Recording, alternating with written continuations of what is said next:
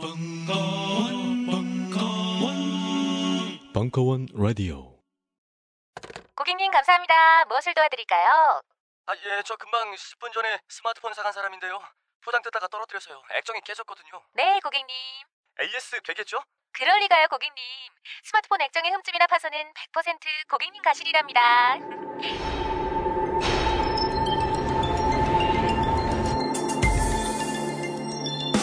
그렇습니다. 고가의 스마트폰이 파손됐을 때 대부분은 고객 과실로 취급되어 AS를 받을 수 없습니다. 그리고 그 수리비는 수십만 원에 이르죠. 지금 바로 딴지마켓에 가보세요. 배송비 포함 단돈 만 원에 여러분들은 정말 충격적인 체험을 하실 수 있을 겁니다. 사람에게 보험이 있듯 최신 스마트폰에는 아마스 방탄 필름이 있습니다. 히스테리 상품 광고 아마스 방탄 필름 질문 있으신 분은 손 들어주시고요. 제가 지목을 하면 마이크를 갖다 드릴 거거든요. 그 마이크에 대고 질문해 주시면 되겠습니다. 질문 있으신 분? 아 예. 아까 연애를 비교해서 말씀하셔서 저도 연애를 비교해서 질문을 한번 드려보려고 합니다. 그 아, 근데 일단은 좋아하는 것과 사랑하는 거는 다르다고 생각을 하거든요.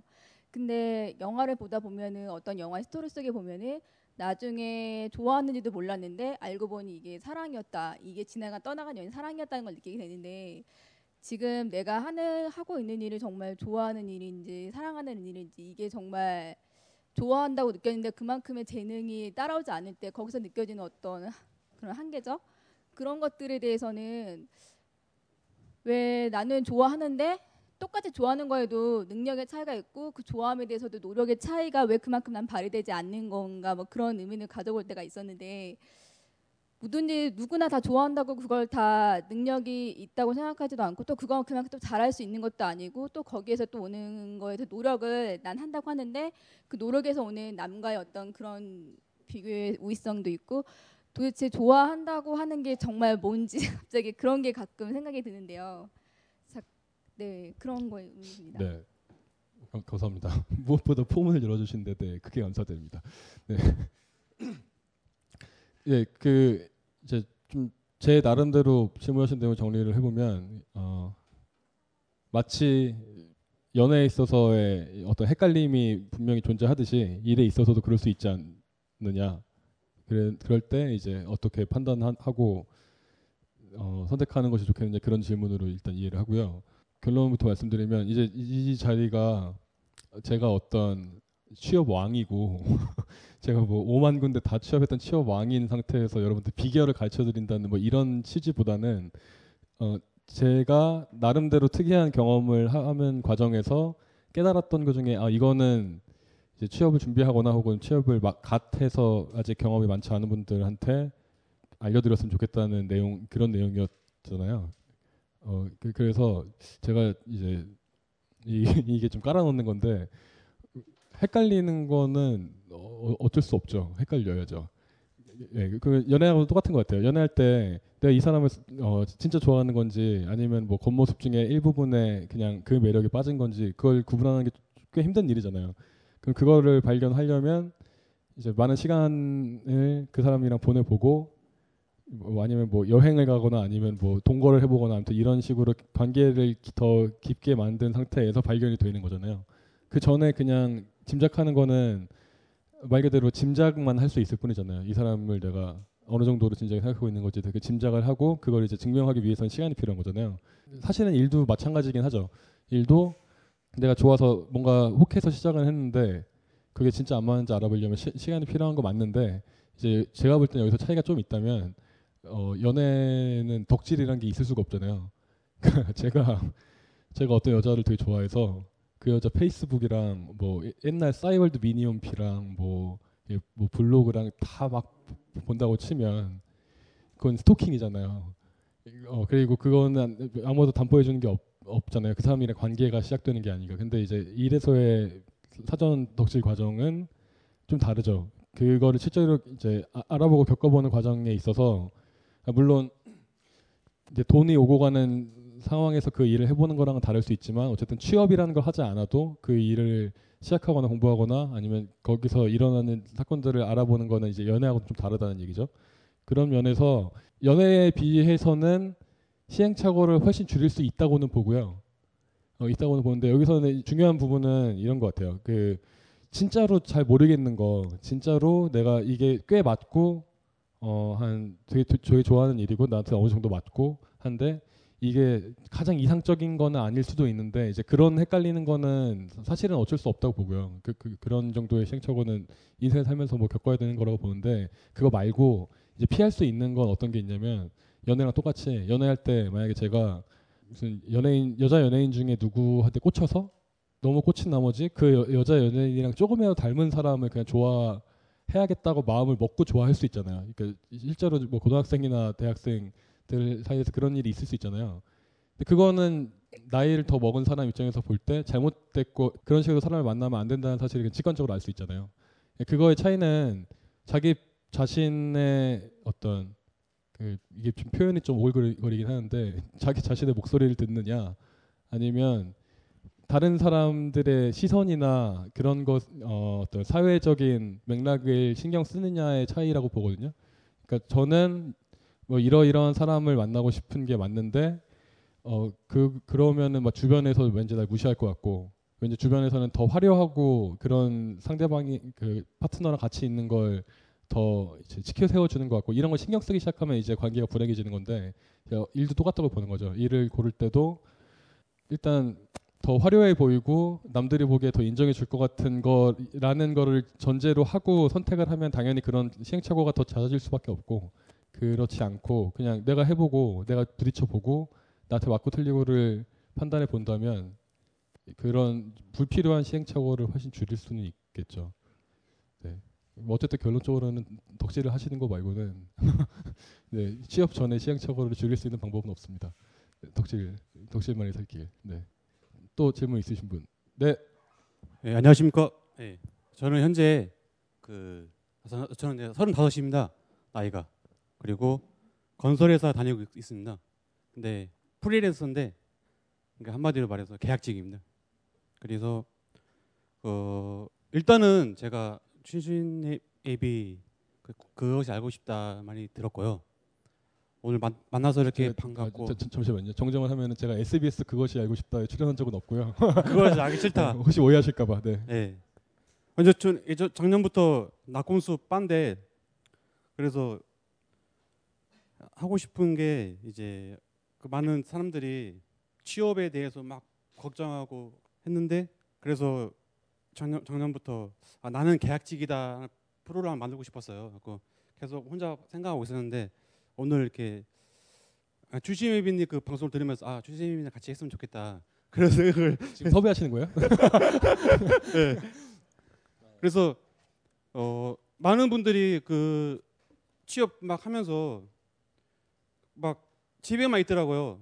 막 나이가 33이고 34인데 뭐 취업이 못 돼서 걱정이네요. 뭐 어찌 근데 저 같은 경우는 이해가 좀 안 가거든요. 그 부분에 대해서. 왜 그냥 저도 뭐 물론 저도 처음에는 중소기업 다니다가 너무 힘들어서 이제 계약적으로 바꿔서 이제 대기업들 뭐 H 건설회사라고 얘기해도 되나? 그런 데서도 있었, 있어 봤는데 처음에는 많이 쫄았어요. 저도 그분들한테 잘 보여서 정직이 되고 그러다 보니까 그런 그런 막 심리로 다녔는데 회사를 어느 순간 아 나는 정직이 될 수 없겠구나. 그냥 나는 인생을 즐기자. 그랬더니 마음이 한결 편해지고 뭐 고가 점수 그런 것도 없고 되게 인생이 재밌어요. 그런데 막 노, 회사 다닐 때도 눈치도 안 봐요. 그냥 내가 할 수 있는 일 하고 할 만큼 하고 야근도 안 하고 6시 하면 땅 하면은 퇴근하고 나한테 뭐라고 하면은 나 나한테 더뭐 뭐 야구 수당을 주던지 뭐 그런 말을 할 수 있는 그런 돈 됐고 뭐 경력도 어느 정도 있고 그래서 그냥 제가 오늘 와서 하고 싶은 얘기는 그 아까 뭐 덕질 얘기하셨지 않습니까? 그러니까 저는 당연히 토목과를 나와서 건설회사에 들어갔는데 내가 생각했던 거하고 많이 틀렸거든요. 하지만 다른 일을 하고 싶었지만은 뭐 제가 뭐 원서를 낸다고 해서 저 뽑아주는 것도 아니고 어떻게든 이 일을 해야 하는데 물론 일은 힘들고 막 그만두고 싶고 다른 일 하고 싶고 막 엄청 막 힘들었었는데 지금은 이제 딴 거 막 취미 생활도 갖고 뭐 하니까 아 내가 돈을 벌어서 일단은 내가 한 달에 얼마 정도 고정 수입이 생겨서 내가 취미 생활을 하고 내 인생 인생은 좀 즐기고 인생을 즐기는 데 있어서 돈이 꼭 필요하더라고요. 그런 걸 느끼고 그러니까 아무튼 줄이 말이 많이 길어지는데 그 그 이 방송을 듣거나 이제 뭐 댓글 다니신 분들 일단은 뭐 계약직이라도 가서 뭐 경력도 쌓고 그 환타지거든요. 그 회사는 정말 자기가 그 그거에 그 과에 관련돼서 이제 그 어디 회사로 들어가서 계약직으로 들어가서 경력을 쌓든지 경험을 해보시고 그 후에 또 한 판단을 내려보세요. 자기 인생에 대해서. 그러면 아마 3개월이라도 그런 경험을 쌓으면 되게 아마 좋을 것 같습니다.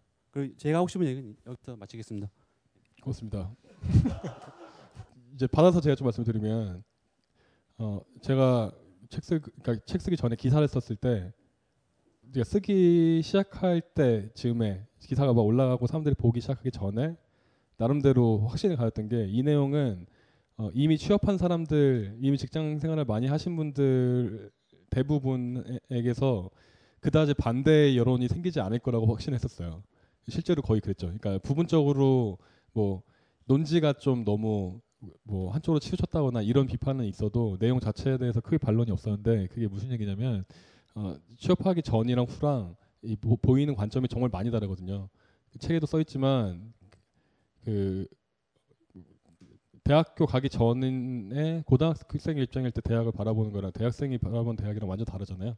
취업도 똑같은 거라서 예, 정말 많이 다르고 이제 제, 제가 기사를 쓰고 그게 책으로 나오게 된 제일 큰 이유도 아직 그거를 잘 모르는 아직 그 세계 경험이 없고 눈이 떠져 있지 않은 분들이 미리 좀 알았으면 좋겠다 뭐 이런 취지였는데 지금 말씀해주신 분도 예, 그런 취지에서 어쨌든 그 삶을 살아보면 모든 게 바뀔 테니까 그거를 미, 최대한 빨리 해보는 것도 좋겠다 뭐 그런 생각이 들긴 합니다. 네. 또 질문 있으 네. 잠시만요. 세 분 계신데 일단 요 예, 가까운데 예. 네. 이거 간단히 얘기하자면 직장 분위기는 저희가 선택할 수 없잖아요. 뭐 내가 정말 가고 싶은 직장이거나 그 직장에 대해 충분히 덕질을 했고 또 이 직장에 취업하기도 굉장히 어려운데 내가 취업을 성공했다고 치고 그 회사에 들어갔는데 그 회사의 분위기가 저랑 정말 안 맞는 거예요. 예를 들어서 그 직장 분위기라는 예시가 있잖아요.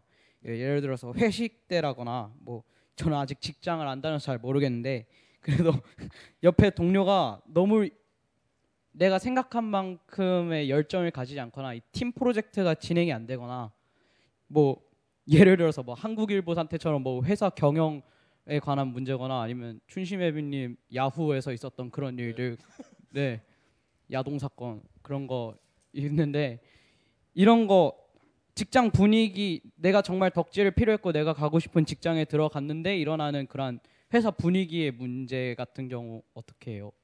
네, 그 일단은 제가 여러분들께 깜짝 놀랄만한 정보를 말씀드리면 지금 질문하신 분은 고등학생이에요.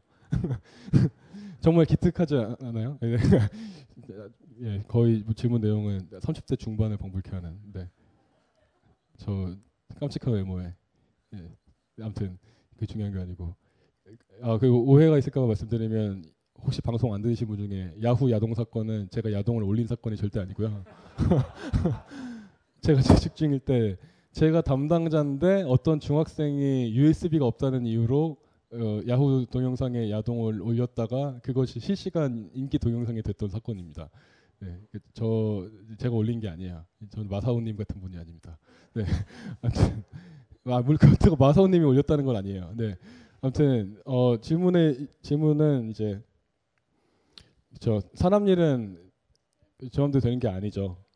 그래서 저처럼 이제 이상한 일을 당하는 사람도 있고 뭐 다들 아시겠지만 뭐 버스 탈 때 버스나 지하철 탈 때 옆자리에 좀 이상한 사람 앉아도 내내 불편한데 뭐 하물며 일할 때는 오죽하겠습니까만은 일단 이제 그거는 저는 두 가지 차원으로 구분해서 생각해 볼 수 있다고 보는데 첫 번째 차원에서는 그게 그 사람이 진짜 이상한 사람이 아닌 경우 그 사람이 문제가 있는 게 아니고 아까 이제 그 전 세계 개새끼이신 가정님들 얘기처럼 그 자리나 구조적인 어떤 맥락이 그를 그렇게 만드는 경우가 분명히 있을 수 있거든요. 예를 들면 직장 다니시는 분들은 거의 공감하실 텐데 거의 모든 회사의 아, 책에도 있는 내용이고요. 거의 모든 회사의 재무 담당자는 깐깐해요. 왜냐? 돈을 아껴야 되니까. 그 사람은 돈을 아껴야 되거든요. 그 사람은 누가 돈을 써야 된다고 얘기할 때 일단은 안 된다는 식으로 얘기를 해보는 게 된다는 식으로 뭐 그냥 얘기를 해보는 것보다 훨씬 안전하거든요. 그 뭐에 안전하냐면 회사의 명운에도 안전하겠지만 그 사람의 인사고과에 더 안전한 거예요. 그게 어쨌든 막, 막고 시작하는 게 그래서 그 사람들은 제, 제가 재무 담당자면 어쨌든 어쨌든 어, 깐깐하고 약간 재수 없고 어, 말 걸기 힘들고 이런 이런 캐릭터를 만들어 놓으면 무조건 훨씬 편, 편하거든요. 평가, 그리고 자기를 평가하는 자기 관리자가 볼 때 더 일을 잘하는 사람으로 보, 보죠. 그렇게 관리 어, 자기 관리가 철저하면. 그러니까 만약에 어, 그런 맥락에서 어떤 사람이 어, 동료 중에 어떤 사람들이 뭐 어떤 분위기가 있다, 뭐 술, 술을 너무 권한다든가, 뭐 무조건 회식을 하자고 한다든가 이런 거는 그거는 해결해야 될 문제라기보다는 이해해봐야 될 문제라고 보시면 될 것 같고요. 그 이 회사는 왜 이 상황에서 이런 식으로 행동하게 만드는가? 그러면은 차, 찾아보면 뭐 아직도 이제 비교를 해보면 지금 요즘 요즘 시대에는 IT 회사나 뭐 어, 우선 광고 쪽에 나한테 문과 회사라든가 아니면 IT처럼 이제 업계 자체가 촌단위 회사들은 술을 그렇게 많이 안 먹여요. 뭐, 뭐, 서로 잘 안 먹, 먹이거나 하지 않고 안 먹는 사람은 그냥 진짜로 안 먹겠다고 하고 어 이렇게 퍼준 이렇게 술 퍼주는 상사도 잘 없고 근데 아직도 건설업계 쪽은 뭐 예, 글라스에 소주 먹어, 먹어요. 그리고 제가 알기로는 언론사 기자분들도 메이저 언론사 기자분들도 나중에 술 먹을 때 그 소사라고 혹시 아세요? 그 소주에 사이다 타 먹는 거? 예, 그 소사라고 있어요. 그 글라스에 사이다랑 소주랑 섞으면 소사거든요. 거기에 세미 소사라는 게 있어요. 그거는 이제 소주잔에 뭐그 레시피 여러 가지가 있는데 아무튼 뭐 그런 그런 거 드세요. 그거 먹으면 진짜 훅 가거든요. 소주에 사이다 타 먹으면 그 그 업계마다 다르죠. 업계마다 다른데 업계마다 다른 거 분명히 이유가 있거든요. 그러니까 업계마다 다른 거는 뭐 예를 들면 그 업계는 스트레스를 많이 받기 때문에 그거를 그렇게 집단적으로 같이 풀어 풀어주지 않으면 어떤 사람이 어떤 스트레스를 얼마나 받고 있는지에 대한 관리, 그런 멘탈 관리가 조직적으로 안 되기 때문에 일 수도 있고 아니면 뭐 그냥 단순히 계열사 중에 진로가 있어서일 수도 있고 아, 매출을 올려줘야 되니까 그럴 수도 있고 뭐 아니면 사람들을 많이 만나야 되기 때문에 예, 예를 들면 기자 같은 경우에 사람을 많이 만나야 되는데 취재할 때 사람이 당연히 술을 먹으면 더 약간 오픈이 되는 건 어쩔 수 없으니 그러면 기자 입장에서 술을 아예 못 먹는 것보다는 조금이라도 잘 먹는 게 조금은 더 유리할 거잖아요. 뭐 그래, 그래서일 수도 있고 여러 가지 이유가 있겠죠. 근데 그거를 일단 술을 많이 먹는 거 난 싫어 라든가 아니면 뭐 종교적인 이유라든가 건강상의 이유로 그거를 아예 벽을 쌓고 시작하면 거기서 얻을 수 있는 게 아무것도 없잖아요. 그냥 나는 이 사람을 비판하고 끝나는 건데 그, 그거를 원인을 이해하고 그 원인에 있어서 구조적으로 어떤 문제, 어떤 관계들이 있고 그게 내가 일을 하는 데는 무슨 영향을 끼치는지를 생각하는 거는 많이 다를 거고요.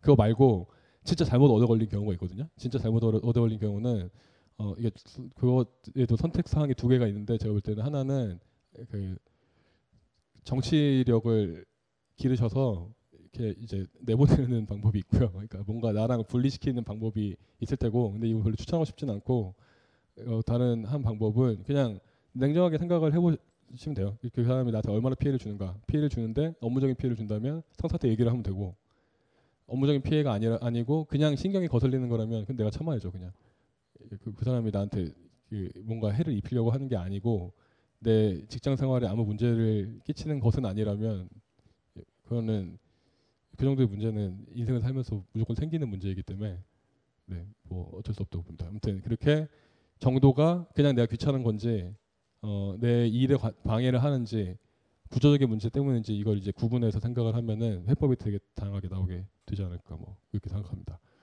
예, 다른 분. 안녕하세요. 저는 대학생이고요. 네. 참고로 저는 고등학교 졸업하고 바로 해외 나가가지고 1년 어학 연수하고 1년 시험 공부해서 거기서 대학을 다니고 있습니다. 근데 이제 그래서 그런지 이제 고등학교를 졸업하고 한국에 있는 친구들은 대부분 이제 고등학교나 중학교 동창들인데요. 이제 제가 이제 나이가 23살인데 아이들이 이제 대부분 군대를 졸업하고 이제 복학을 한 상태예요. 그러다 보니까는 대부분의 이제 이야기가 뭐 군대 이야기가 될 수 있고 여자 이야기가 될 수 있고 근데 무엇보다 취업 이야기가 나오면 이제 따로 할 말이 없어지는데요. 근데 아이들이 항상 취업 이야기 하면 항상 스펙 이야기를 많이 하게 되잖아요. 그러니까 뭐 토익이라든지 뭐 아니면 뭐 요즘에 보니까 한국사니 뭐 한국어 능력 시험 막 엄청 많더라고요. 근데 항상 생각하는 건데 왜 회사에서는 그런 스펙을 요구하는지를 잘 모르겠습니다. 그러니까 예를 들면 뭐 토익 780 이상 이러잖아요. 근데 그렇게 해서 어, 그러니까 제 사촌 형이라든지 지인들도 그런데 들어가고 나서 나중에 이제 가족끼리 모였을 때 항상 말씀하시는 게 나는 이걸 가지고 회사 와서 쓴 그러니까 이걸 가지고 뭐 발휘 그러니까 이 능력을 가지고 발휘해 본 적이 없다라고 이렇게 말씀하시는 경우가 종종 있거든요. 그러니까 그렇게 그런 사람들도 그렇게 말을 한다면은 분명히 그 스펙을 요구하는 회사의 그런 어떤 그 위치에 있는 사람들도 그렇게 생각을 할 거라 생각하거든요. 근데 왜 그런 걸 요구하는 거죠? 네, 어, 스펙이 이- 존재하는 이유는요. 그러니까 이게 제 대답이 어, 어, 일부분은 통할 거 일부분은 안 통할 건데 일단 일단 뭐냐면 아까 말씀드리는 거랑 같은 맥락이에요. 아까 서류 전형에 대해서 말씀드렸던 거랑 아닌 애들을 속아내기 위해서 일단은 제시를 하는 거거든요. 그럼 예를 들어서 뭐 모 대기업이 토익 800점 이상만 지원을 받겠다고 하면 그 어 나는 진짜 전 과목 중에 영어만큼은 정말 못하겠어라는 사람들은 빼겠다는 얘기인 거예요. 근데 토익 800점이면 어 저, 저는 토익 본지 너무 오래된 데다가 일단 800점을 넣어본 적이 없어서 800점이 정확히 어떤 의미인지를 딱 이렇게 객관적으로 말씀을 못 드리겠지만 그냥 제 이제 사회 경험상으로 토익 800점이면 의미하는 바가 그거죠. 이렇게 제가 대화하다가 영어 단어를 중간 중간에 섞었을 때 벙치지 않는다는 게 확실한 거죠. 그 사람 그, 그거 말고는 뭐 그 사람이 미드 정도 웬만한 미드를 점하고싶 볼수 있다는 건 절대 아니고 어 미국이나 뭐 영국이나 아무튼 영어권 나라에 아무데나 떨어뜨려놔도 자기 의사를 100% 밝힐 수 있다 전혀 아니죠. 토익 800점으로는 그런 걸 증명할 수가 없잖아요. 그죠? 그러니까 토익 800점 정도면 영어가 너무 싫지 않게 않은 사람들을 걸러내기 위한 건데 문제는 그래서 토익 800점 뭐 750점 이렇게 걸었는데 그걸 걸었 걸었더니 나는 영어가 되게 싫고 영어를 못했던 사람인데 어떻게든 꾸역꾸역 800점을 만들어내는 거예요. 그리고 지원을 하는 거죠. 그럼 회사 입장에서는 당황스럽죠. 왜냐하면 토익 800으로 영어를 싫어하거나 잘 못 그 영어랑 전혀 친숙하지 않은 사람들 걸러내고 싶었는데 그 뽑아놨던 분명히 800점이 넘어서 뽑아놨더니 영어를 되게 싫어하고 잘 못해 한 사람들 보이는 거예요. 네, 그러니까 거기서는 이제 일 단은 그 전에 기본적으로는 영어 그 회사에서 영어를 정말 하나도 안 쓰냐라고 하면 그건 아닐 거예요. 대부분 토익 점수 보는 회사에서는 어느 정도의 영어 사용이 필요하기 때문에 그 그걸 걸었을 경우가 거의 대부분이거든요. 그냥 멋내려고 그럴 리가 없어요. 회사 입장에서 그렇게 지원자의 그 폭을 좁힐 이유가 없죠. 전혀. 그, 그 진짜로 걸러내고 싶은 목적이 있는 거고 그런데 거기서 이제 그이 이 얘기가 통용되지 않는 않게 되는 지점이 그 방금 말씀드린 지점에서 시작된 건데 취업 준비생들이 자기 자신의 원래 평소 실력대로 시험을 봐서 800점이 안 되면 그 회사 지원 안 하는 방식이 아니라 어떻게든 꾸역꾸역 800점을 만들어 내 가지고 지원을 하게 되면 이제 그러면 회사에서는 그 와중에도 또 영어 영어를 못하는 사람들 걸러내기 위해서 뭐 오픽을 건다든가 뭐 토플을 건다든가 이런 식으로 스펙의 조항들이 계속 늘어나는 거죠. 그러니까 이게 악순환인 거죠. 스펙의 조항들이 늘어나니까 원래 안 맞는 사람들조차 그 스펙을 계속 쌓아갖고 그러면은 얘네 입장에서는 그걸 또 걸러내고 싶으니까 또 스펙을 계속 걸고 이렇게 되는 거죠. 네, 일단은 스펙이 많아지는 구조는 제가 볼 땐 그렇고요. 또 한편으로는 그럴 수도 있고 제가 생각하기로는 스펙이 그러니까 뭐 예를 들면 뭐 토익이든 토플이든 어떤 고득점이 나왔을 때 사람들하고 얘기할 때 어떤 뭐랄까 우월감을 나타내는 것 같기도 하거든요. 그런 걸로도 이용되는 거 아닌가요? 어 그거는 이제 어 이게 이제 취업을 하고 싶어하는 사람과 뽑고 싶어하는 사람의 입장 차인데 그 취업을 하고 싶어하는 사람 입장에서 내가 취업 준비를 하는데 토익이 꽤 어, 느 정도 그냥 열심히 했더니 한 920 정도 나왔다고 쳐요. 근데 900 요즘, 요즘 제가 알기로 요즘 세상에서 토익 920은 자랑할 수는 없거든요. 그러니까 어디서 꿀리진 않아도 자랑할 수 있는 점수가 아닌 거거든요. 제가 알기로는 그렇다면 그 상태에서 그런 의, 의문을 가질 수 있죠. 그런 식으로 약간 어떤 문화가 생, 형성이 되고 그 문화에서 우월감을 느끼는 존재들만 뽑겠다는 그런 의도가 아니냐라고 이제 추측해 볼 수도 있는데 뽑는 사람 입장에서는 뭐 그런 문화가 있는지도 뭐 전혀 관심이 없고 그냥 뭐 아, 상관없어요. 심지어 그 점수 자체도 별 상관이 없 상관이 없어요. 그냥 그냥 영어를 괜찮게 하면 되거든요. 그러니까 그거는 그 뽑, 들어오고 싶은 사람들이 아까 마- 제가 말씀드렸던 이 일 뭐 어떤 내가 어떤 일을 할 것인가 어떤 삶을 살 것인가 이러에 대한 고민이 깊이 쌓여있지 않은 채로 그냥 남들이 좋다고 하는 직장에 들어가고 싶다는 그 욕망 하나로 거기에 갈 수 있는 조건을 최대한 만들어 보려고 하다 보니 생겨나는 그냥 문화인 거고요. 회사 입장에서는 그런 의도가 제가 볼 땐 대부분 없, 없었을 거라고 보고 근데 뭐 이런 건 있죠. 무책임하게 거기서 이제 면접부 더잘 보고 이럴 생각 안 하고 스펙으로 이제 걸러낼 생각을 하- 했다는 거는 뭐 무책임하다고 볼 수는 있는데 그러니까 의도 자체가 그런 의도를 가졌을 거라고 보긴 힘든 게 그 사람들은 조금이라도 나은 사람들을 뽑지 않으면 손해를 보는 사람들이거든요. 예, 그러니까 그 사람들한테 자기 목숨 달려 있는 일인데, 그러니까 그 여기서 말하는 자기 목숨이라는 건 그 회사의 목숨이 아니고 내가 인사 담당자인데 이번에 뭔가 입사 기준을 잘못 뽑았으면 내가 잘릴 수도 있는 거죠, 거잖아요. 그렇기 때문에 스펙이라는 게 어떻게 보면 자기네들한테는 객관적인 기준이 되는 거거든요. 예, 그러니까 최소한을 걸러내고 싶은데. 그 그러면은 그러니까 예를 들면 이런 거죠. 아까 말씀드렸을 때 3년 내에 그만둘 확률이 50%라고 말씀드렸잖아요. 근데 대기업은 더 높아요. 대기업은 1년 이내에 그만둘 확률이 40몇 프로인 거 그래- 그렇게 나왔었어요. 이제 지금 숫자는 잘 기억이 안 나는데 여기서 대기업이라고 하면 삼성 삼성에서 뽑아가는 신입 사원 숫자가 제이 숫자는 기억이 안 나는데 아무튼 그 숫자 비율을 보면 한국에서 대기업 공채의 한 60% 넘을 거거든요. 그, 그 선- 계열사가 워낙 많고 하니까 그리고 뭐 딱히 망한, 망한 회사도 별로 없고 하니까 그러면 그 얘기는 그냥 서울 야, 삼성 다니는 신입 사원들이 대충 1년 안에 한 3분의 1 이상 그만둔다는 얘기거든요. 그죠? 그러면 아까 말씀드렸다시피 그 3분의 1은 그 열심히 스펙 만들 필요가 없었던 사람들이에요. 예, 그러니까 그 호수 3분의 1이 끼어 들어가 있으니까 당연히 경쟁이 심해질 수밖에 없죠. 예, 그러니까 저는 이제 그 경쟁을 피해 가자는 얘기예요. 예, 아까 말씀드렸던 얘기들을 통해서 그냥 그- 그렇게 그 정도로 가면 되는데 괜히 돌아가는 사람들이 많다는 이유로 그 돌아가는 그 길에서 같이 줄 서 있을 필요가 없다는 얘기죠. 그냥 그냥 앞으로 가면 되는 거죠. 저희는 나중에 갈 때 책 한 권 사고 가겠습니다. 예, 저기 저기 책 저기 네. 예. 질문하실 분 예. 아 이쪽 분이 아까 먼저 손 주셔가지고 예.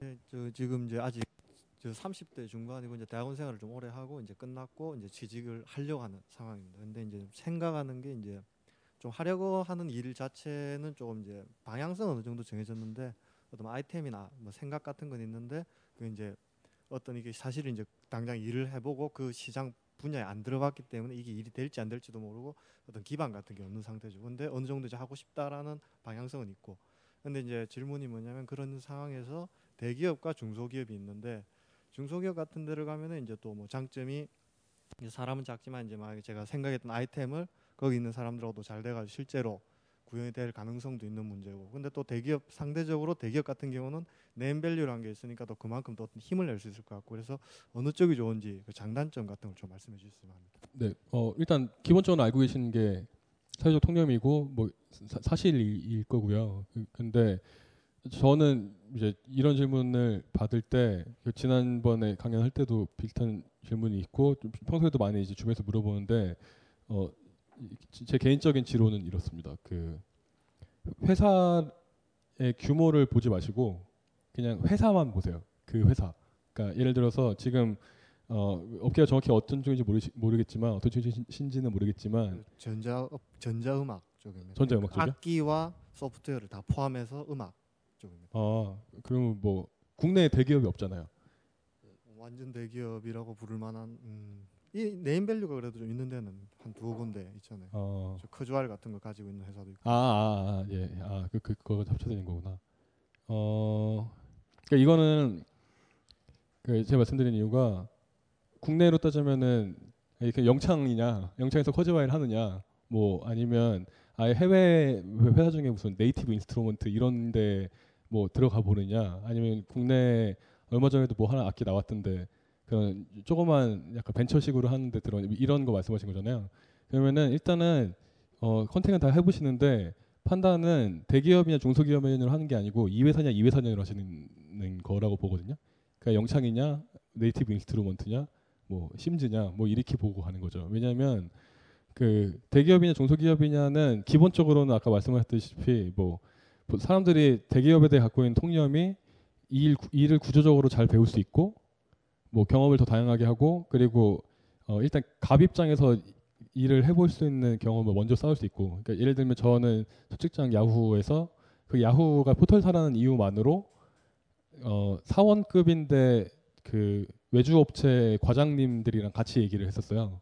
그러니까 물론 뭐 제가 뭐 아, 김 과장 이러면 안 되지 뭐 이렇게 얘기는 하진 않았죠. 그, 그, 그, 이렇게 극존칭을 쓰면서 얘기는 하긴 하지만 어쨌든 업무적으로 그랬다는 거죠. 그거를 어, 좋게 보는 사람이 있는데 개인적으로는 그거는 뭐 좋은 것도 아니고 나쁜 것도 아니에요. 어, 왜냐하면 어차피 사, 모든 사람들은 을을 경험해 봐야 되거든요.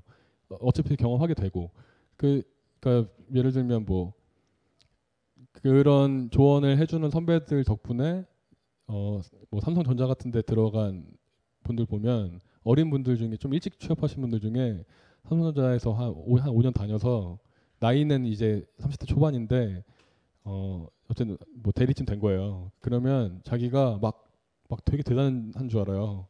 왜냐면 자기는 웬만한 업체들 사장까지 막 좌지우지 하거든요. 근데 그러다가 아까 말씀드렸다시피 요새는 한 3년 안에 보통 그만두겠다니 그래서 뭐 한 5년 다니다 그만뒀다고 쳐요? 그럼 그 사람은 그만두면 아무것도 아니잖아요. 근데 자꾸 헷갈리는 거죠. 자기가 어 내가 원래 이런 사람이 아닌데 그러다가 뭐 술 먹고 어디서 시비 붙어서 내가 누군 줄 알아? 막 이런 모르지 누가 알아? 뭐 이렇게 되는 거거든요.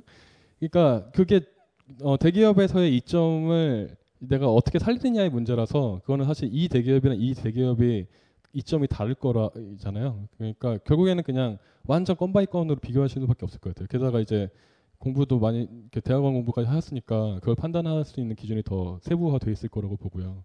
그래서 어 이제 그렇게 정리를 하다 보면 아마 큰 회사는 내가 정말 내 능력을 뛰어나게 드러내도 성과가 적을 수는 있으나 내가 그렇게 눈부신 성과를 못 거둬도 연봉이 더 세다는 장점이 있을 거고, 거고 작은 회사일수록 내가 잘하면 잘할수록 더 대박을 칠 수 있다는 장점이 있을 거거든요. 예를 들어서 뭐 아주 조그만 회사면 아예 처음부터 지분을 갖고 들어갈 수도 있고 그렇잖아요. 그러면 내가 대박 치면 그 수익의 전체 몇 프로가 내게 되고 뭐 이런 그림이 있는데 이제 그, 그때 그게 확실히 정해지면 그때부터는 완전 개인의 가치관 선택이겠죠. 예, 그렇습니다. 방송의 맥을 끝낸 광고 짜증 나시죠? 그렇잖아요. 한참 몰입 중이었는데 느닷없이 광고가 나오면 얼마나 허탈하겠어요. 지금 뭐 하는 거냐고요? 광고예요. 벙커원 멤버십에 가입하시면 광고 없는 순결한 방송을 라디오가 아닌 HD급 동영상으로 감상하실 수 있습니다. 50% 특별 할인 기간 얼마 남지 않았습니다. 서두르시라 졸라. 그 앞에 계신 분. 아, 예. 저는 어, 사에서 한 5년간 회계사 시험을 준비했던 사람이거든요. 근데 공부를 하다 보니까 좀 염증이랄까 좀 회의감이 느껴져서 그만두고 취업을 어, 선택을 하게 됐습니다. 그런데 어, 제가 제일 걱정인 거는 만약에 회사를 가게 되면 너 이런 쪽 관, 이런 쪽 관련해서 뭐 덕질 수준으로 공부를 해 왔는데 왜 전혀 다른 분야로 왔느냐 이런 질문이 들어올 때 어떻게 대답해야 할지 그게 좀 제일 걱정이고요. 그리고 두 번째로는 제가 뭐 덕질 수준으로 공부를 해왔지만 다른 쪽에도 관심이 있어서 그 어, 그 회사를 선택을 하게 됐다면 근데 그게 제가 덕질 수준으로 그냥 어중간한 관심사 수준으로 했는데 그쪽에서 다시 또 질문이 너 이렇게까지 잘 모르는데 과연 할 수 있겠느냐 이렇게 질문이 들어왔을 때 어떻게 대처를 해야 할지 좀 그, 그 뭔지 좀 여쭤봐도 될까요? 그 새로 가시려고 하는 분야가 어떤 분야인지 지금 현재 어 여론조사에서요 그러니까 예. 아 그 여론조사 뭐, 갤럽이나 뭐 이런 예 그렇습니다. 그러니까 실제로 그런 질문을 받으셨어요? 그러니까 왜 회계사 공부하다가 일로 왔냐는 질문을 받으셨어요? 아니요 아직은요. 아, 그러니까 보세요 이렇게 생각하시면 됩니다. 그 아까 그 마지막 부분에 어떻게 살아남을 것인가에서 돈이랑 사람 있을 때 사람 얘기할 때 이제 뭐 기본 원칙이 이거예요. 상대방 입장에서 생각을 하면 되거든요. 그 아까 그 개새끼 과장님들도 그러니까 아까 제가 말씀드린 거의 취지는 그 과장의 삶을 한번 보자는 거예요. 내가 그 입장에 돼서 그러니까 이것도 마찬가지예요. 제가 만약에 그 질문하신 분이 어떤 그 여론조사하는 회사를 운영하고 있어서 사람을 하나 뽑아야 되는데 한 명이 왔어요. 근데 회계사 공부를 5년 정도 하다가 온 사람이면 뭐가 제일 궁금할까를 생각해 보시면 저라면 제일 궁금한 게 뭐냐면 이 사람이 어, 이게 좀 약간 공격적이게 들릴 수도 있는데 그런 의도는 없으니까 양, 그 양해해 주시고요. 이 사람이 하다 하다가 계속 떨어지니까 포기하고 뭐 할까 찾다가 만만한 걸 찾은 사람인지 아니면 공부를 5년 정도 하긴 했지만 이쪽에 소질이 있고 관심이 있고 공부를 많이 해온 사람인지 이걸 구분하는 게 급선무거든요. 제 입장에서는 그죠. 그 뽑는 사람 입장에서 뭔가 딴 거를 하다가 특히 이제 고시나 자격증 시험 같은 거를 오랫동안 시도하다가 이제 갑자기 다른 분야 조금은 다른 분야로 온 사람이 있으면 무조건 그걸 제일 먼저 구분하고 싶을 거예요. 하다 하다 안 되니까 만만하게 보고 온 건지 아닌지. 그러니까 그렇게 생각해 보면 그 질문은 거의 무조건 나올 거라고 예상할 수 있고요. 어느 업계를 가시든 간에.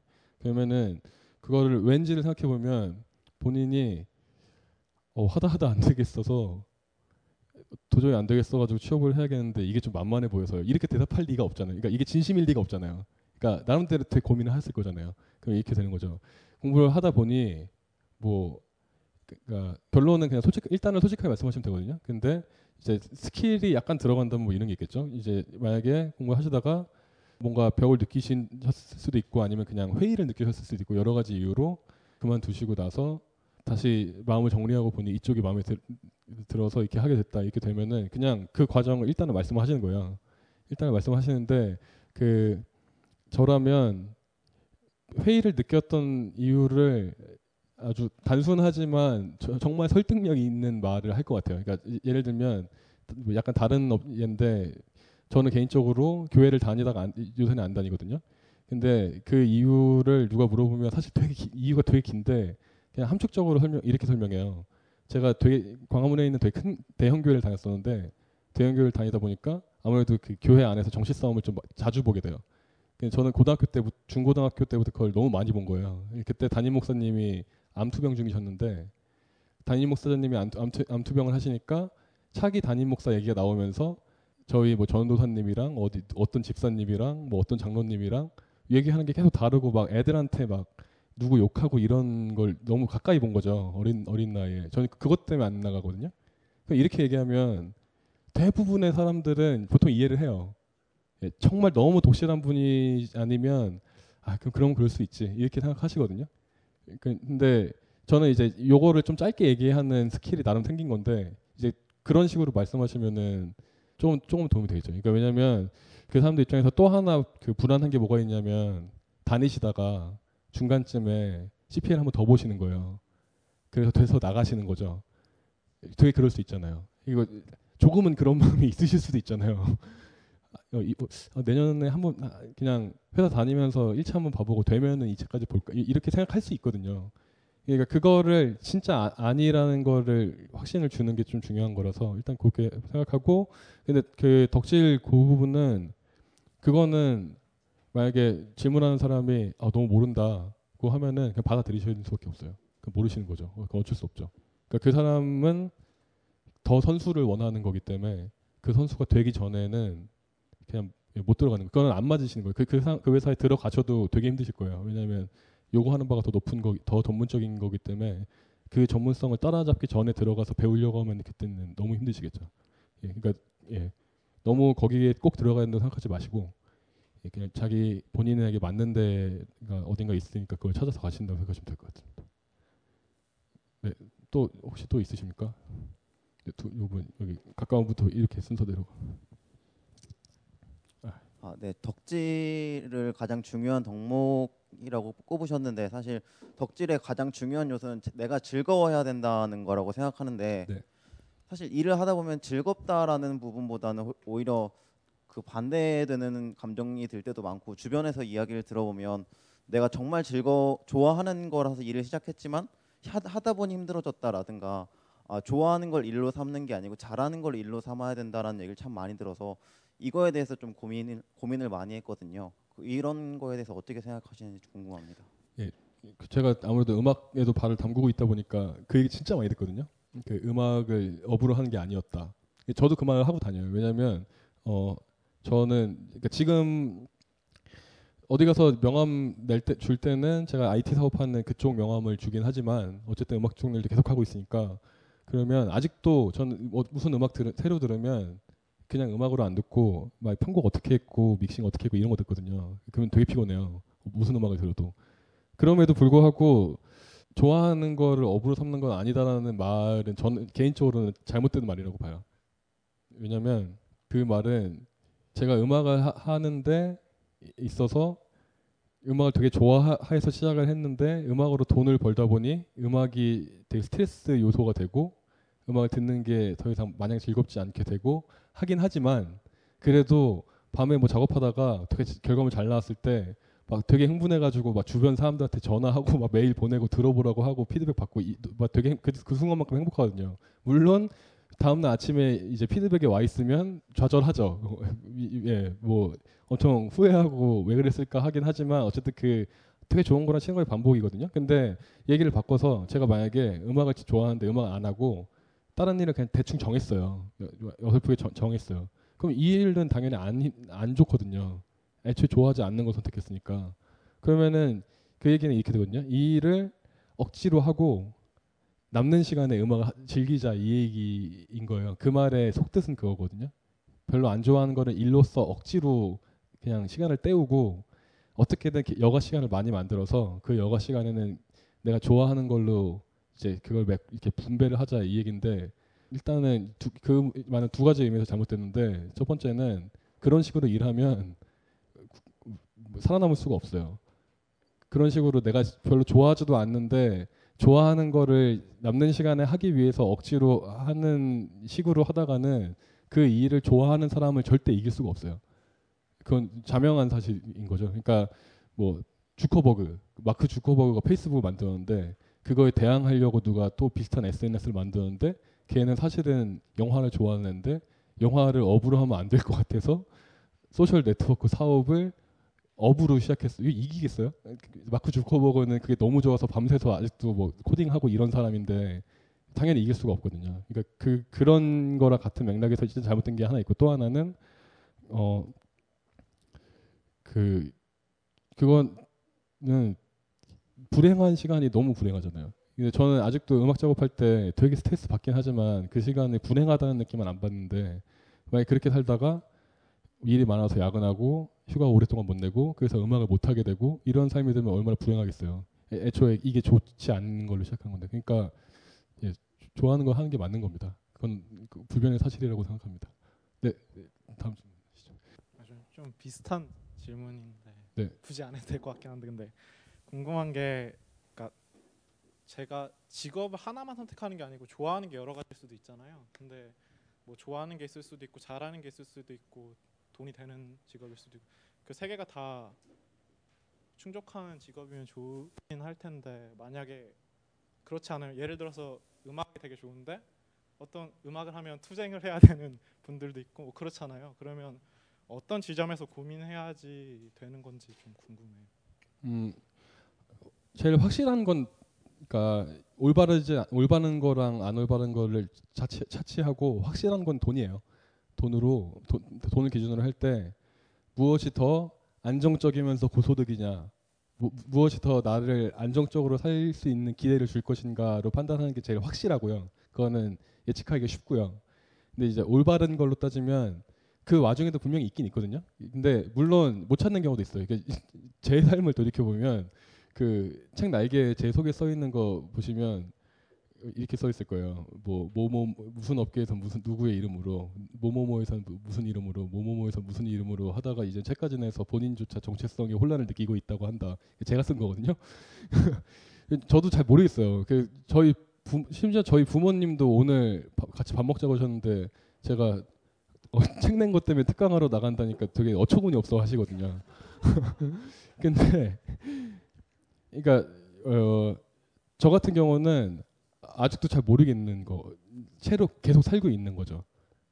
이게 다 하고 있는 거거든요. 근데 이, 이, 이 렇게 하라고 추천드리는 건 아니고, 그러니까 이렇게 할 수도 있고 그 중에 진짜 좋은 거 하나 어떻게든 찾아낼 수도 있고, 뭐 예, 그거는 그냥 이제 어떻게 해야 한다가 있는 게 아니고 이제 좋아하는 걸 찾아야 한다는 대전제 안에서 어떤 결과가 나오는 나왔다는 거는 그냥 그 자체가 결과인 거죠. 그러니까 내가 이것도 좋고 이것도 좋고 이것도 좋다고 하면 하나만 선택해야 된다면 어 제일 돈을 많이 벌 만한 걸 선택을 하든가 아니면 그 진짜 조금이라도 더 좋은 걸 선택을 하든가 아니면 다 하든가 그러니까 그때부터의 선택은 그냥 본인이 알아서 하는 거죠. 근데 제일 확실한 거는 도, 그냥 금전적인 걸로 선택을 하는 게 제일 확실하다는 거예요. 왜냐면 이 사회가 자본주의 사회니까 그렇게 하면은 나중에 힘이 떨어져서 힘이 빠져서 후회하거나 이런 고민이 아무래도 적을 테니까 그래서 이제 그런 쪽으로 추천을 해드리는 거고요. 근데 뭐 굳이 그런 거 신경 안 쓰신다면 그때부터 다 좋아하는 거면은 뭐 아무거나 하시면 되는 아무거나 하시든 다 하시든 뭐 본인의 판단인 거죠. 예, 어쨌든 좋아하는 게 많은 건 좋은 건데 근데 이제 아까 말씀드렸던 것처럼 헷갈릴 수 있어요. 그러니까 화려해서 좋아하는 거랑 내가 그 일을 좋아하는 건 좀 헷갈릴 수는 있거든요. 그래서 뭐 이, 진짜 어떤 상황에서도 내가 이걸 좋아하는 건지 아니면 그냥 지금 그냥 이게 좀 괜찮아 보이는 건지 그거는 좀 구분할 필요는 있겠습니다. 네, 뭐 대답이 되는지 모르겠네요. 네, 그 다, 뒤에 계신 분. 현재 지금 취업을 준비, 준비를 하고 있는 취준생인데요. 중간 중간에 저희가 파트타임 아르바이트를 하고 있는데 실제로 혹시 취업이 되는 과정에서 아르바이트의 그런 거에 영향이 있는지 궁금하고요. 만약에 있다면은 저 같은 경우는 여러 가지 경험을 하고 싶어서 이쪽도 해보고 저쪽도 해보고 여러 가지 돌아다니면서 아르바이트를 하는데 이게 이런 이런 쪽이 더 그 좋은 쪽으로 영향을 주는지 아니면은 진득하게 한 곳에서만 뭐 자기가 좋아하고 그 취업을 목표로 하는 회사에 관련된 한쪽으로만 그 파트타임진 아르바이트를 계속하는 게 좋은지 이런 음, 이 질문 드리고 보통 있습니다. 알바 한번 하시면 얼마나 단기로 많이 하고요. 장기로 하는 그뭐 한달 정도 뭐에서 그런 어. 하고 여러 가지 해보고 싶어서 제가 해외에 있다가 와서 네. 되게 궁금해서 막 여- 이쪽도 해, 광, 뭐 광고나 뭐 이런 것도 해보고 세일즈 쪽도 한번 해보고 통역 번역 이런 것도 해보고 이런 식으로 돌아가고 있거든요.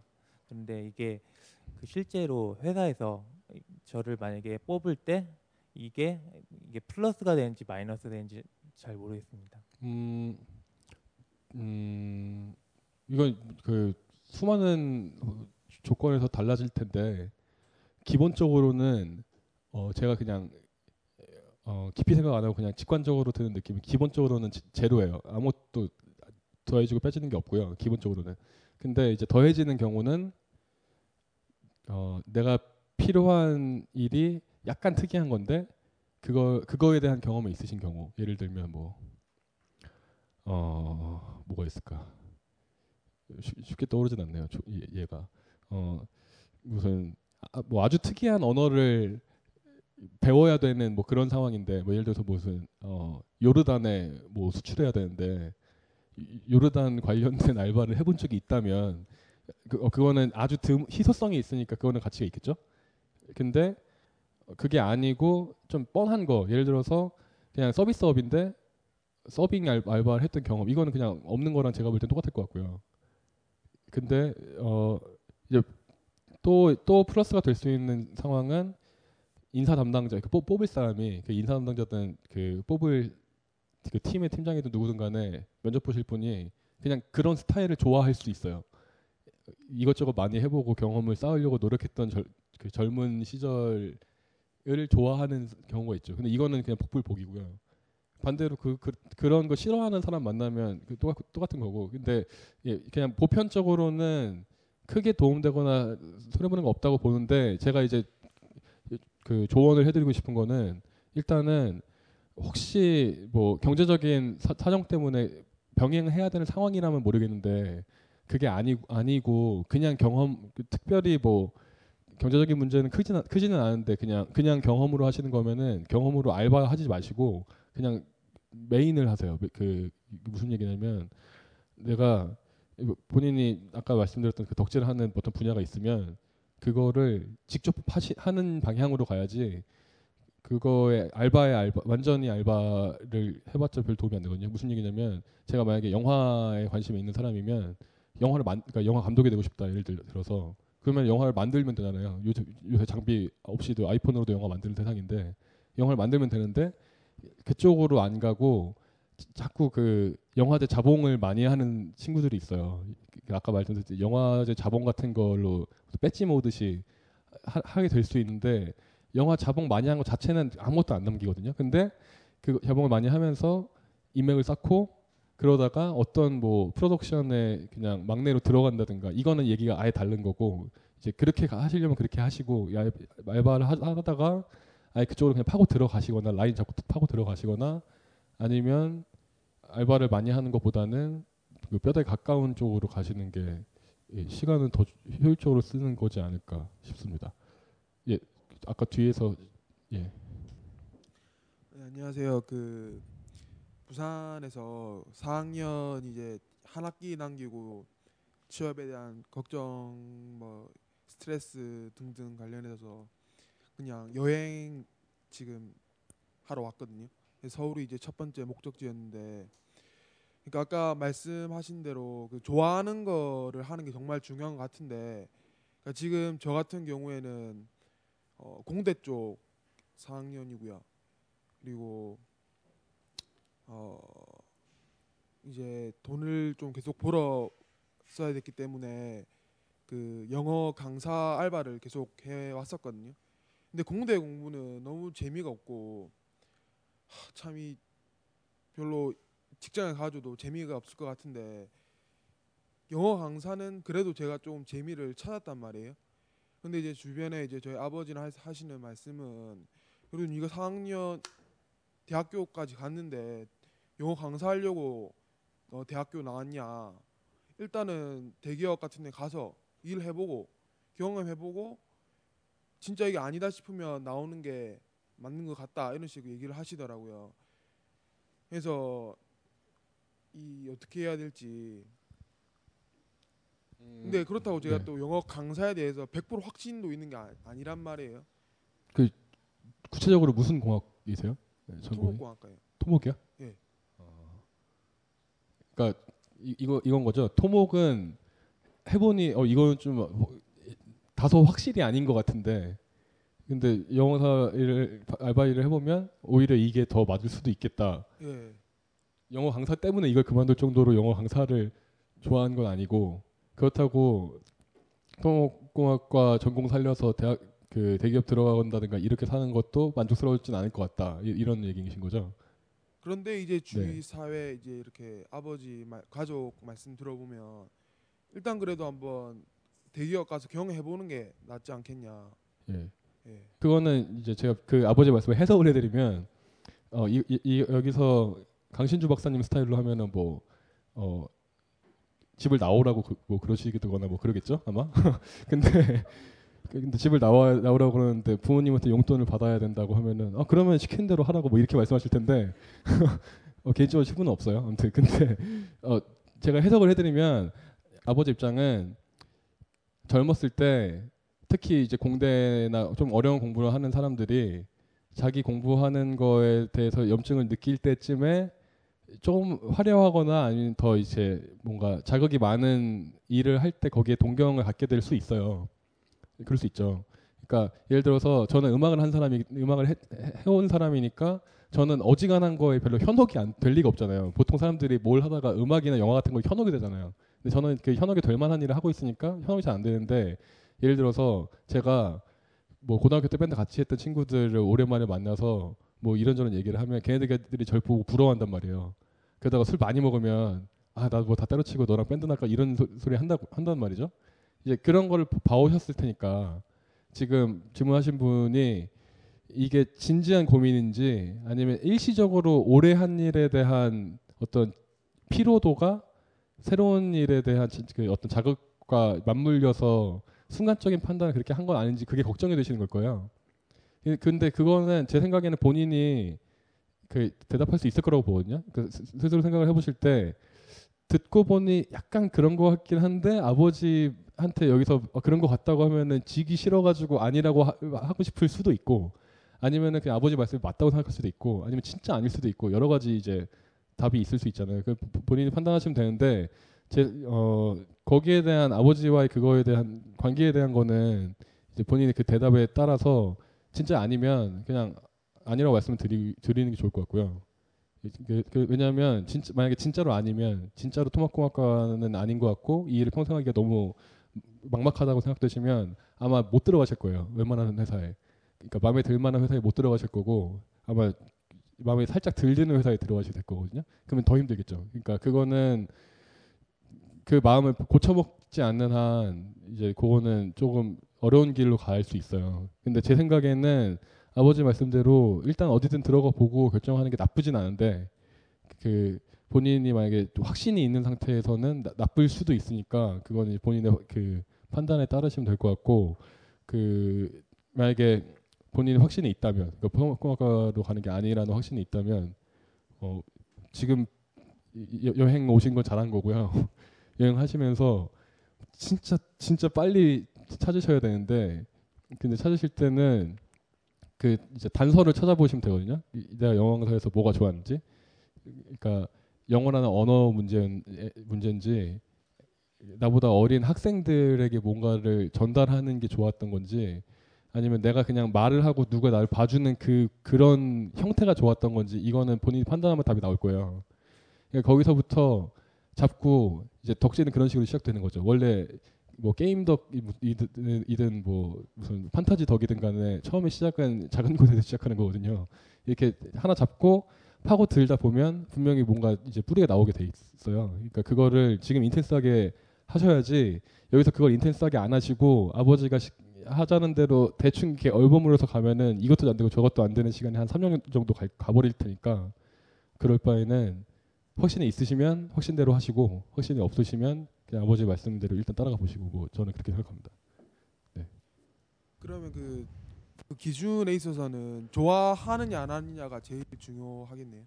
어, 그러니까 음, 그 이게 말을 하, 찾다 보면 좋아하느냐 아니냐인데 그 아마 다들 아실 거예요. 제가 어떤 기분을 얘기하는 건지. 이게 그냥 내가 평생 이거를 하는 그림이 그려지는 일이 있고 안 되는 일이 있거든요. 그러니까 저는 저는 지금 뭐 아이스 사업을 하긴 하지만 제가 막 양복 입고 골프 치러 다니면서 골프장에서 막 이제 막 말로 구워 삶아가지고 뭐 계약 따내가지고 뭐 한 40억 매출 만들어서 그걸로 또 뭐뭐 뭐 하고 저는 이런 삶은 머릿속에 안 그려져요. 이건 저랑 안 맞는 거거든요. 그냥 싫은 건데 이런 거 말고 그냥 머릿속에 그려지는 삶의 모습이 있단 말이죠. 근데 지금 제가 듣기에는 말씀하신 분은 어 공대 나와서 뭔가 그런 엔지니어로서 이렇게 책상에서 일을 하는 거라든가 뭐 아니면 토목에 관련된 이거에 자기 삶에 매몰되는 게 싫다고 느끼시는 것 같은데 그걸 좀 더 고민해 보신 상태에서 그 안에서도 그 전공을 살리는 그 업계 안에서도 아까 강사 알바 할 때 느끼셨던 그런 희열을 느낄 수 있는 부분이 있을 수 있거든요. 그러면 거기를 맞춰 가는 게 제일 효율적인 거고 그게 아니고 그냥 이 업계 자체가 진짜 마음에 안 드는 거라면 그 빨리 나오셔야 되는 거고 그런 식으로 그냥 느낌이 있어요. 그냥 내가 뭐, 뭐, 예를 들어서 제가 지금 어떤 뭐 아이돌 그룹에 꽂혀가지고 갑자기 제가 아이돌을 키우고 싶다고 생각해 보면 그런 마음이 들 수는 있는데 그냥 스스로 냉정하게 생각해 보면 제가 아이돌 하면 망할 수밖에 없거든요. 저는 그런 시각이 없거든요. 그 수술 안 시킨 상태에서 수술하면 더 예뻐지는 거를 판단할 수 있는 그런 시각도 없고 그 요, 요새 젊은 사람들이 그러니까 10대, 20대 초반 사람들이 어떤 거에 꽂히는지에 대한 판별 능력도 저 같은 없어요. 그렇기 때문에 그 그림이 안 그려지거든요. 그냥 그 성공한 아이돌 제작자로서의 그림을 상상해 보면 상상할 수 있죠. 하지만 그 과정이 상상이 안 되거든요. 그러니까 그, 그 과정 자체를 상상해 보시면 될 것 같아요. 내가 대충 어 이거 이렇게 하면 되지, 이렇게 하면 되지, 어, 이렇게 하면 되겠네, 이렇게 하려면 뭐가 필요하네 이런 식으로 그림이 그려지는 일이 있고 그냥 아예 그림 자체가 없는 일이 있으니까 그걸 이제 그거는 판단하실 수 있을 거라고 생각합니다. 네. 그 마지막 질문이 아까 뒤에 계신 분이시죠. 아, 갑자기 문득 이런 생각이 들었는데요. 왜 사람들은 어떻게 보면 단순하게 좋아하는 일을 하고 싶고 하면 되는데 왜 우리는 좋아하는 일을 이렇게 선택할 수 없고 하지 못해서 이 강연에 나와서 이런 강의를 듣고 우리 어떤 이 직업을 선택할 수밖에 없는가는 굉장히 다들 각자 여러 가지 뭐 돈적인 여러 가지 있겠지만은 예전에 그 서점을 돌다가 들었던 88만 세대의 그 우석훈 강사님 쓴 것처럼 사회 구조적인 것에서 오는 그런 문제도 정말 어쩔 수 없는가라는 걸 생각을 하는데 그런 부분에 대해서 뭐 어떻게 재미있는지 모르지만 정말 이 구조에서 오는 어떤 그런 부분에 대해서 느끼는 어떤 그런 걸 느끼신 사례는 혹시 없으신지 그런 게 있다면은 정말 이렇게 덕후만을 말씀하시는 부분으로 인해서 그게 극복이라고 해야 되나? 그게 정말 될 수 있다고 어떤 생각이 드시는 그런 그런 게 있는지 일단 궁금하고요. 그리고 두 번째는 어 제가 아는 제 친구가 정말 서류를 한 뭐 100개 정도 넣었는데 내가 좋아하는 회사는 정말 나를 선택해 주지 않는다.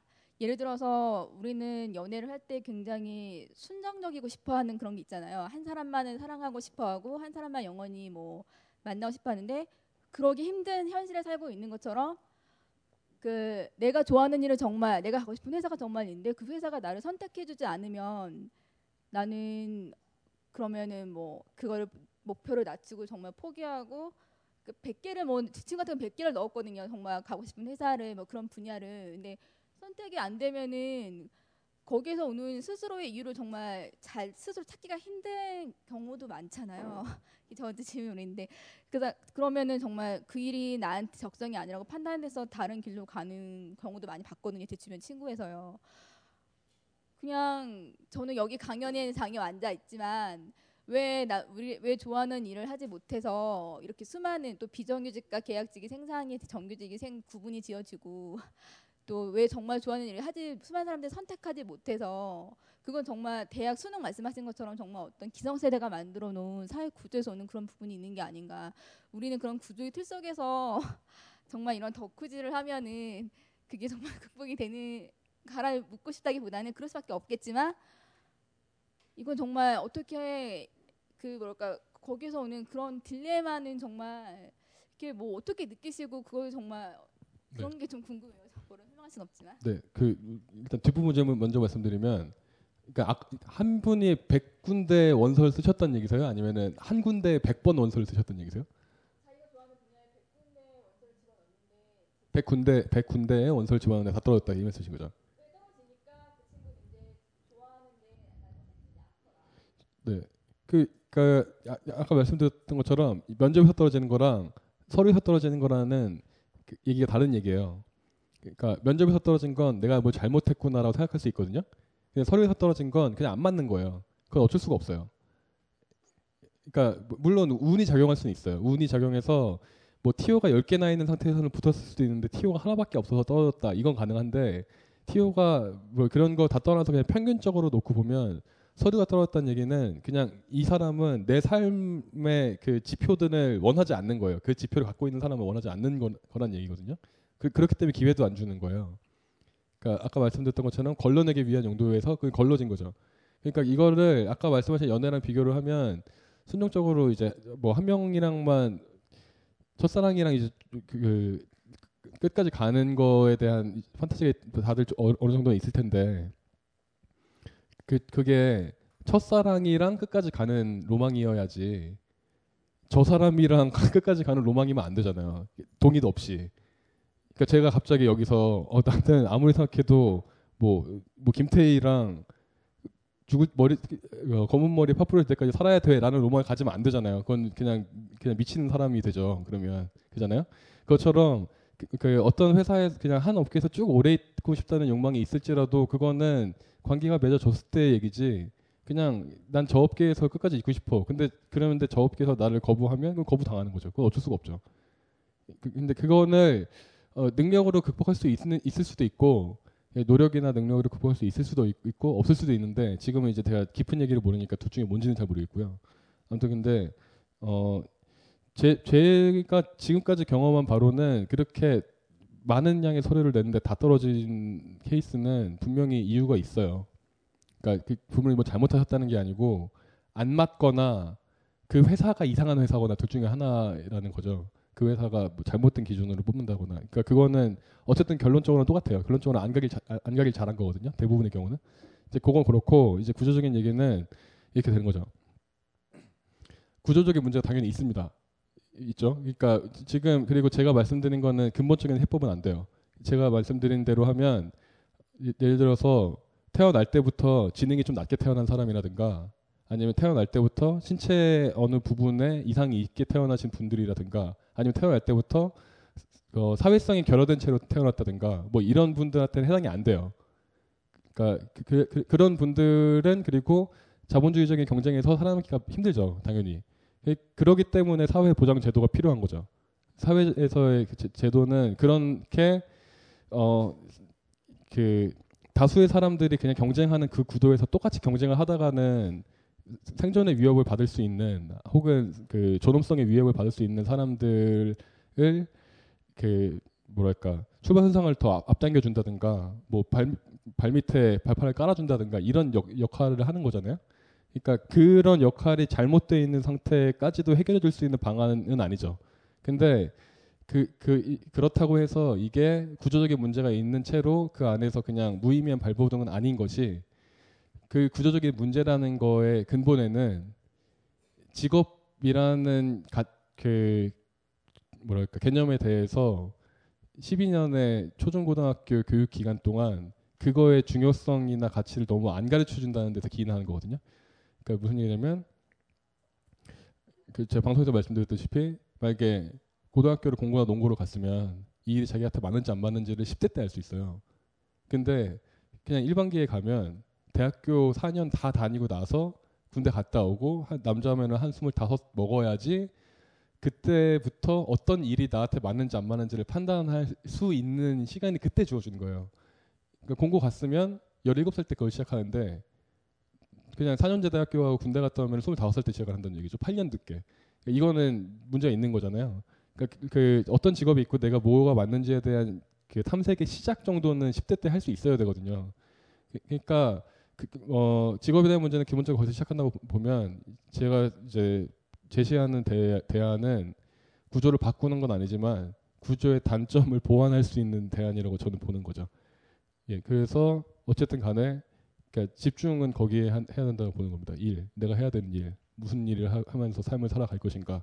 내 인생의 대부분은 어떤 일을 하는 데, 내, 내 시간과 인생을 예, 할애할 것인가 이 문제로 봐야 된다는 그런 얘기입니다. 예, 아무튼 네 이제 제가 또 뭐라고 이렇게 책을 냈는데 이렇게 바, 보러 와주신 여러분들께 다시 한번 깊은 감사의 말씀을 드리면서 어, 저희 책의 매출과 밴드 재팔극장 및 일산인 준석이들의 매출 신장에 크게 기여해 주시길 예, 부탁드리겠습니다. 아무튼 오늘 네, 끝까지 자리를 지켜주셔서 감사합니다. 진심의 비였습니다. 네.